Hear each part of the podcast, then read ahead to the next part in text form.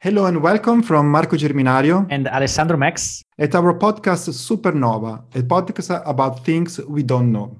So, Alessandro, a few days ago, I was speaking with my friend uh, Polina from Moscow, and uh, she's a psychologist. And among other things, she works with dependent behavior and codependency. So, I was wondering, you know, the first thing that comes to my mind about codependency is a sort of uh, unhealthy relationship between two persons that depend from each other. But basically, I can't explain it more deeply. Can you? When you uh, told me that Polina was our next guest, I was really looking forward for this because it's a very interesting topic and i think it's interesting to think about that we, we are all individuals but then uh, we end up usually in relationships so we end up uh, in a situation where we are really dependent on another person really really closely so i'm really looking forward for this episode today me too. So that's why we're very pleasure. Uh, we have the pleasure of hosting a supernova, Polina Ievleva.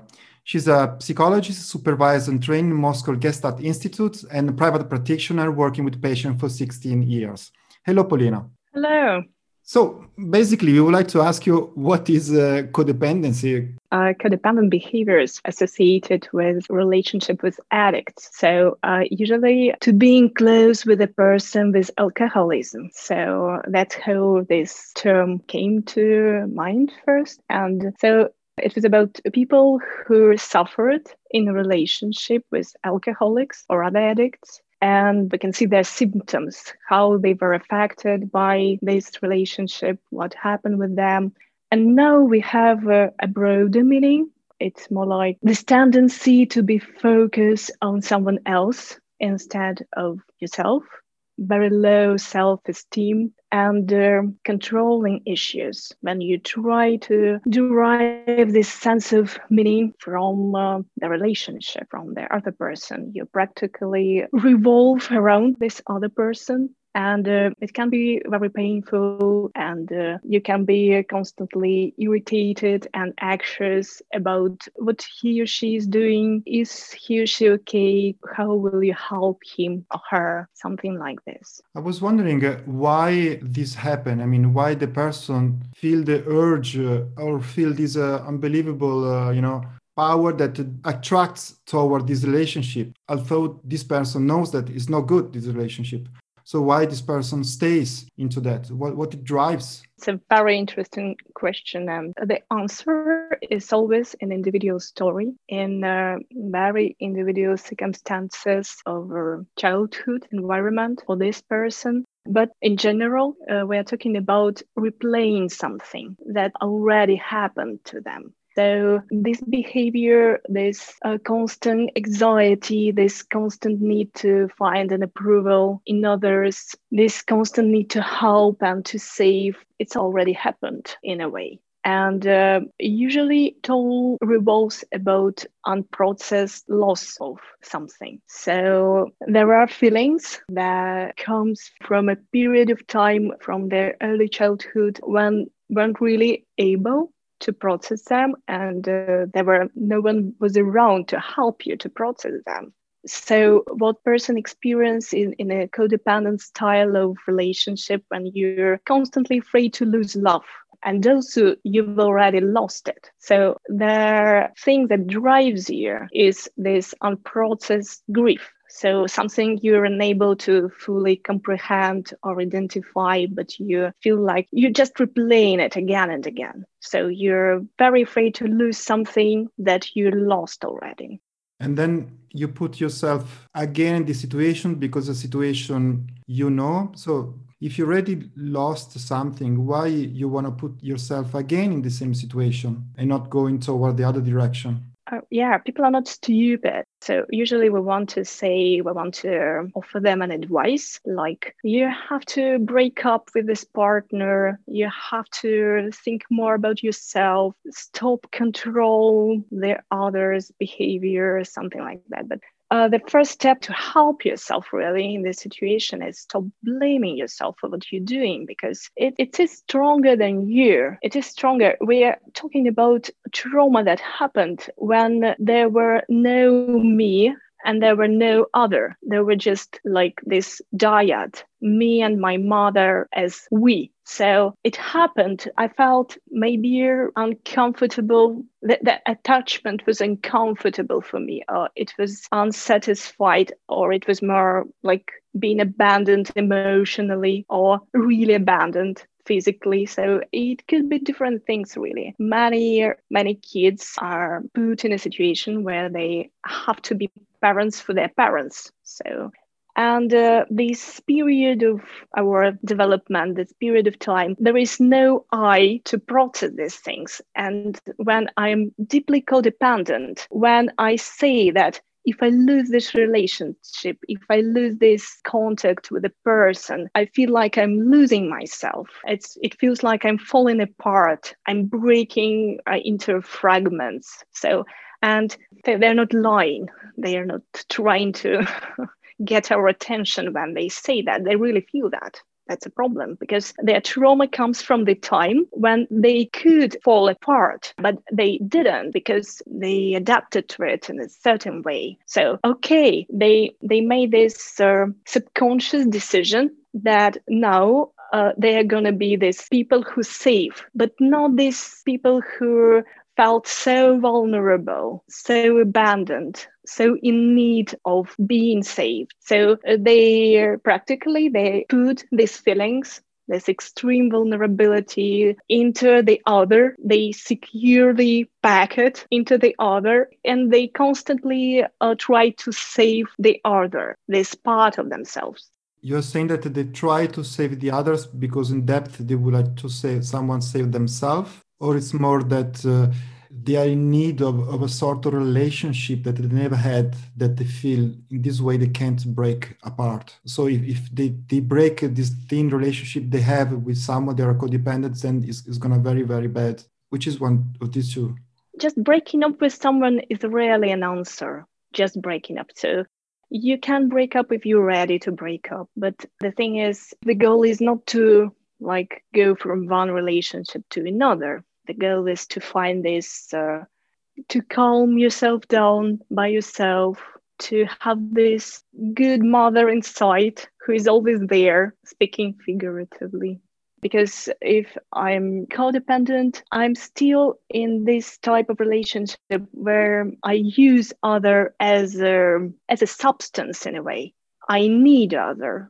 Like I don't feel that I can be autonomic and love and experience love at the same time.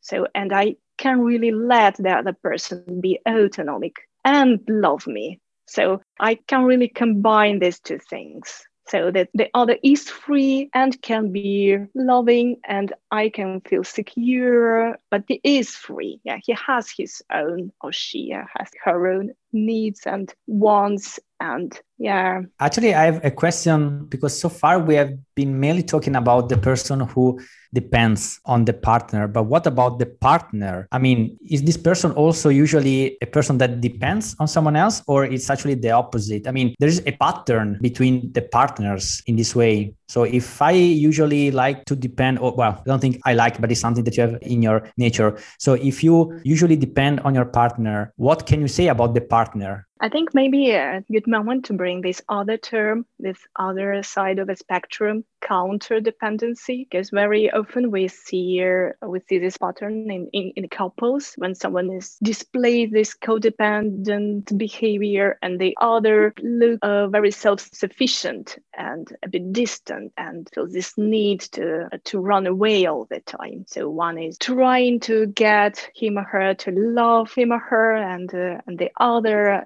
constantly running away. So reject the feelings and they are in this kind of pattern. They can live in this kind of pattern for a very long time. Also related to, to this, if a person tends to have this dependency, it's also very important which kind of partner he or she finds, because I believe that's also can change how this person is into the relationship. So it's really something that there is the tendency to find always the person that brings you there or can you somehow get out of it finding the right person Yeah, that's not an easy question actually, because uh, how we find someone, how we love someone, we can't control it very much. Even after a long years of therapy, we still attract to who we are attracted to. So it's going to be a certain type it's uh, it depends of very earlier it's about what we perceived at very early age and it can be changed really. It can be changed a lot. It can be changed a little. It means that our partner with a certain type with a certain uh, he can be better or worse in how he is but or she is but it's gonna be a certain type. But i'm not sure i, I explained it what the counter dependency is yeah, because um, codependence, uh, if I should summarize in a very, very, I mean, superficial ways, like uh, someone goes after a relationship and stick with that even if it's not healthy because they're very much afraid to be abandoned because they, they felt they had been abandoned as a children. And the counter dependence i mean the trauma maybe it was different because these are people that where you know love attachment is associated with pain maybe. So they're totally the opposite. So maybe you can explain us a little bit better I think you explained it very good already, but yes, counter dependent behavior. It's about fear of intimacy. It's about this need to show some kind of facade, being strong, being uh, self sufficient, and also a refusal of an attachment. It means that uh, this decision that person had to make in his childhood was that he's not gonna be this vulnerable again it's pretty similar. It's it's actually the same mechanism, but maybe we can say that it's a bit worse for a person. It, it's a bit more difficult because here we need to be able to be dependent in a relationship. We need this for a healthy, for a mature relationship. We need to rely on other. We need to let the guard down and uh, person with a codependent behavior, with a codependent tendency, it's very painful it's a it's about anxiety and control, but they go into it. They suffer, but they go into it a person with a counter dependent tendency, it's more difficult for them. It's like they let others be dependent on them. They let others feel how they felt. It's like their partner, they also put this uh, traumatized part of themselves into the partner. They project into the partner. And the partner, the one who tries to catch them, who suffers from, from being dependent on someone who is unpredictable and who shows uh, this, I don't know, this coldness, this emotional distance. So that's what they went through. They went through this painful feeling of loving someone who can love them back, being revolved around someone who can really give something back. And they decided that they're not going to depend on anyone. They're going to be their own castle. Very, very interesting. You said uh, very beautiful things. Like um, you said, we need, each of us need to be able to be dependent on the other. I think it's very deep and, and truly and true statement. And basically, you said, you know, all of these people we see that, you know, they they look uh, as if they want to be strong in a relationship and independent. Uh, they don't get so close. They are hiding a, a very, very deep insecurity inside them and uh, fear to be humiliated or uh, abandoned, basically. Exactly. Because that's what they went through. And why you say they want to project this on the others? Why you say you want to put the others in the same condition? Because the consequences of their behavior? It's a very early defense mechanisms that their psyche uh, had to develop. It's called projective identification. So it's not that you want to do this. You just subconsciously, you're not aware of the fact that you're doing it, but you make the other feel like you felt when uh, your parents did it to you. So it's the only way to you to deal with these feelings. They are too much. You can't can't deal with them directly. You can't process them directly. So it's a very early uh, defense mechanism, and we can see them in adults. We don't have to see it in adults, but but we do. Yeah, I was just wondering now. Um, I would like to go into a bit more social uh, point of view so to to enlarge a bit the the perspective i'm just curious do you think there is a relation between uh, the fact that nowadays more and more people are singles especially in cities. And the thing that you are just saying now about this counter dependency. I mean, there is some kind of relationship why nowadays people get married later and later, get children later and later. The thing that uh, more and more people are afraid of being attached. There's some connection with how the world is evolving somehow. Yeah, it's uh, it's very interesting to try and to connect these things, but I can only speculate. I, I, I don't know much really. Why would this happen?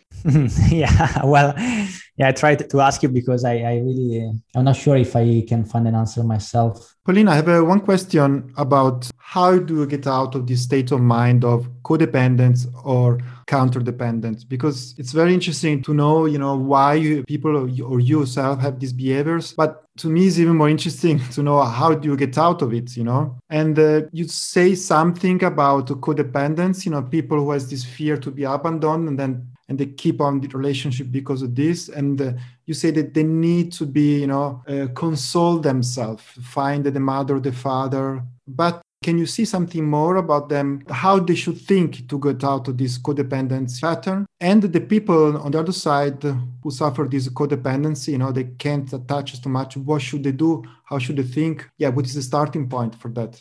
Firstly, it's really difficult to notice because if you behave this way, if you used to behave this way, it's the only way you you can imagine a person can behave in this kind of situation. It's like if you ask her codependent mother why she's caring so much about what's going on with her 40 years old kid why she's so involved with his life uh, she'll get angry very likely she'll say uh, okay what else can i do can't you see that he has a problem? Can't you see that he needs to get better? He needs to change his life. So it's like something that's obvious for her that she needs to think about him constantly. She needs to be involved in his life constantly. And uh, it's a big step to notice uh, that maybe there is something about her in this pattern that maybe she felt uh, that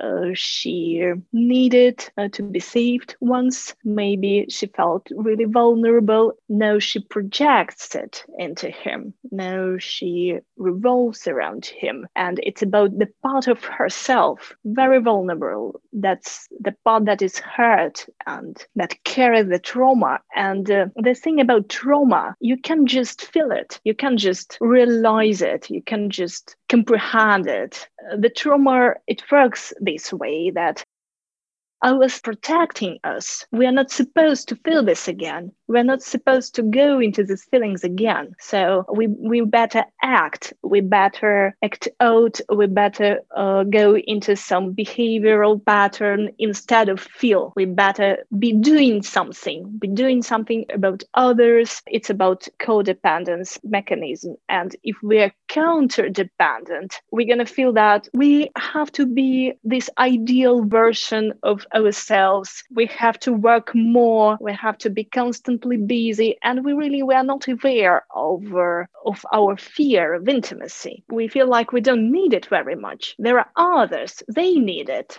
They need us, they need to be closer, they're suffocating us. What's wrong with them? But are these uh, uh, behaviors uh, something really part of ourselves, or is something that comes out if we are into a specific relationship. Because i was wondering if i'm in a certain relationship maybe this comes out. But if i'm in another relationship with another person maybe this is not coming out. So it's really something inside ourselves that comes out in any case or it's very important who we have in front of us. Yeah that's a good question. But it's not black and white and I can agree with both statements actually that it is something that inside of us and it, it's going to show itself in any kind of relationship. And at the same time, some relationship can be worse than others. So it's both true.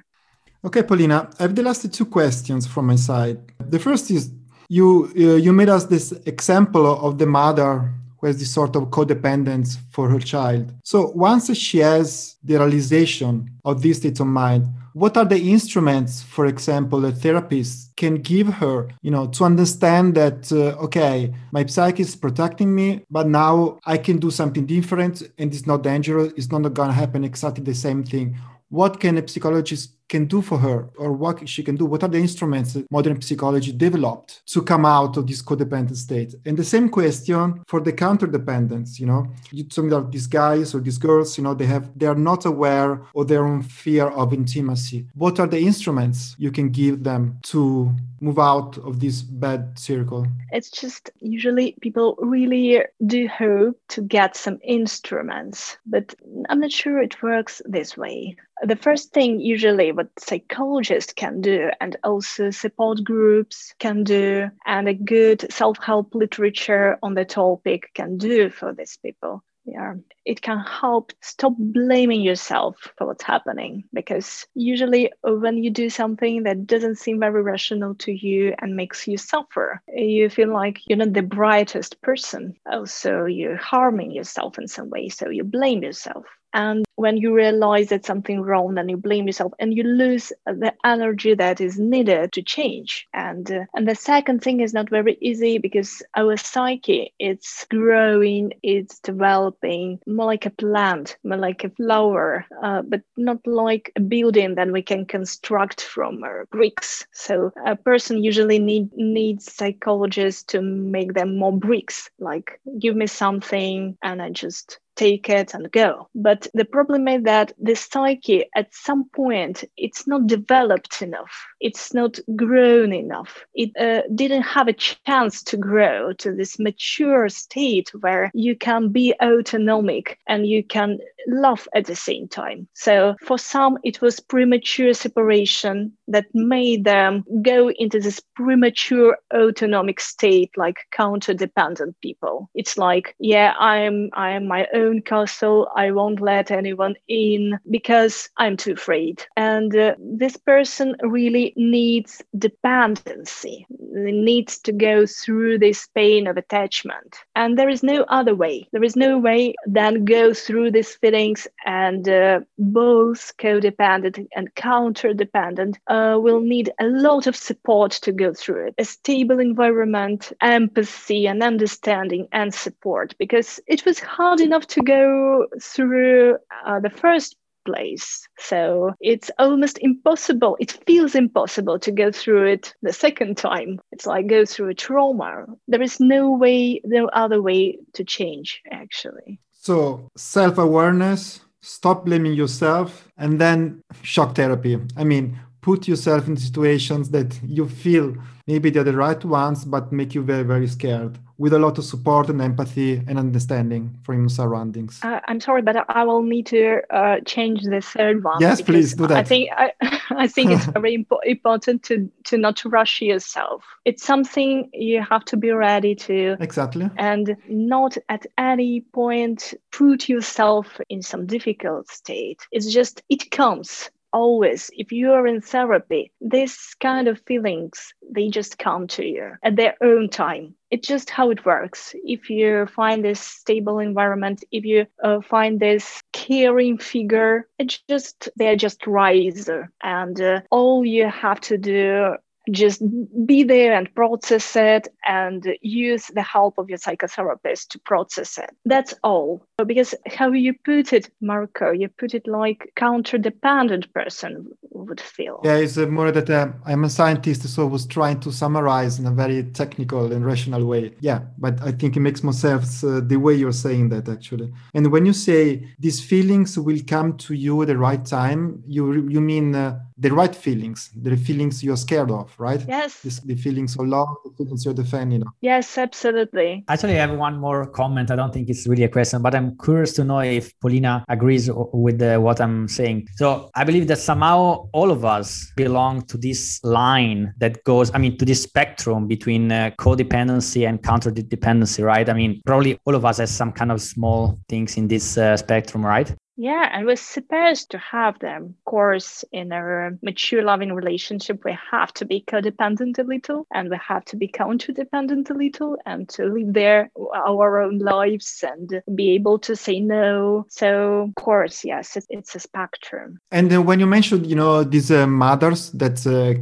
don't realize uh, what they're doing with the child, you know, because themselves they are lost in some, yeah, they have to follow the same uh, process. But first of all, they they must want it, right? I feel like you have doubts, then they they will want it. You you just uh, gave us the example of uh, the mother, you know, focus on their child, and then you ask them why you're focusing on this child. You know, he's 40 years old, and then they get angry, you know, because they don't see their own, their problem. And so I was asking, how do they get out of it? We can imagine that this conversation takes place in during her first year of therapy and then during her third year or fourth year of therapy. It can look completely different for her and it can be a completely different conversation. It's like many situations will occur where we together we can observe uh, what's going on with her. We can observe the, this vulnerable part of her. For example after or before this therapist vacation, the period of time where uh, the therapist is not with her.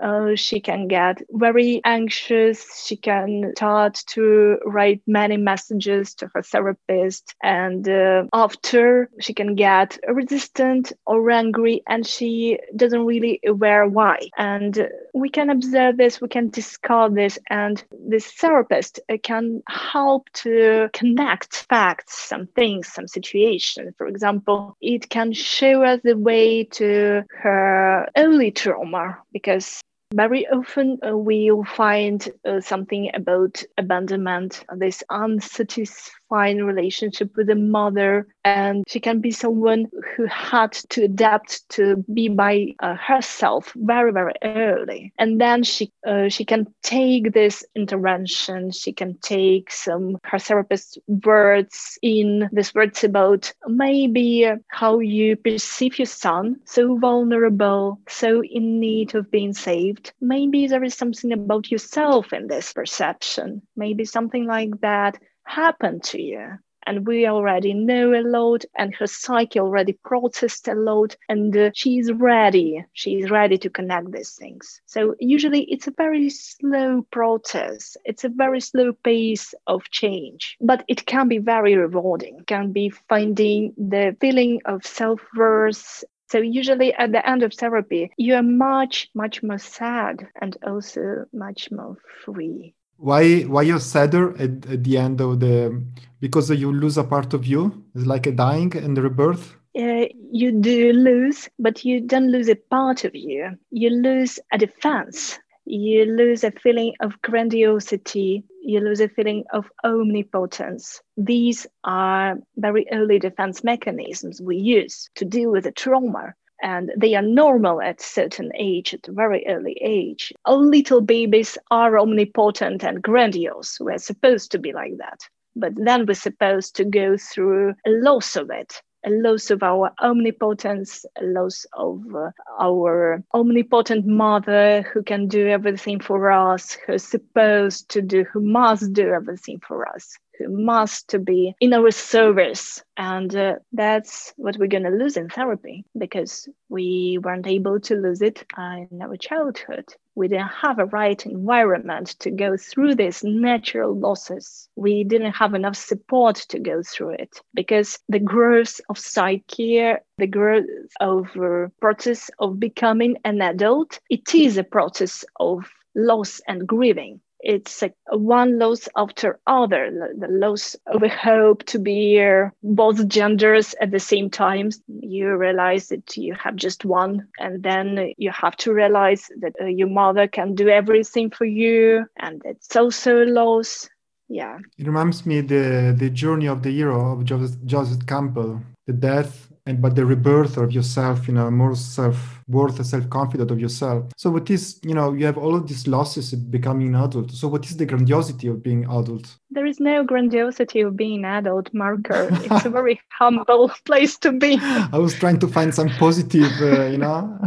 It is positive. Yeah it's it's very freeing. If you're just if you're ordinary, if you're small, if you have limits, it's very freeing because you have your place in the world and you're this ordinary person who can be really close to other ordinary person. So that makes you able to be together with someone in a real way. Because if you're grandiose, there is going to be someone inferior to complete you. It doesn't really lead us uh, to closeness, to an intimacy. Is there an age in a psychology where people should be adults? Or I believe it's a range, more or less. I mean, it's right after being teenager or it's later on or there are many theories, but the things we were talking about, they happen before three or five years, before we're three or five years old. So the, ah, okay, really, really early. Yeah, there's huge losses, there's huge changes. They they happen very early. But not being an adult, I don't. I mean, we can consider a, a no, five-year-old no, of child. course not. But at the same time, we are in need of very supportive environment very early. We are in need to feel grand grandiose very early, uh, omnipotent. Uh, we need to be our mother in service of ours. We need her to to help us process many things. So, and then we're gonna be able to lose it if we had it but in many cases in, in the most in the many cases we didn't even have it. We didn't have this uh, love and these investments in us. So um, it's really hard to lose something you didn't have. Well Polina um, it was amazing. Yeah i totally agree. And it was uh, no no it was uh, fantastic. It was grandiose. I don't even know how to summarize that. You know there are so many things and uh, I think this is the kind of episode to listen again at least three or four times just to let it sink in. So, well, Polina, thank you very much for participating in Supernova. Thank you also from my side. Thank you very much for inviting me. I, I had lots of fun talking to you. That's great. And for the listeners, uh, as usual, you're welcome to write us your remarks, comments, and ideas. And also, if you think we should go more in depth in some of the topics we talked about with Polina, please write. Goodbye to everyone.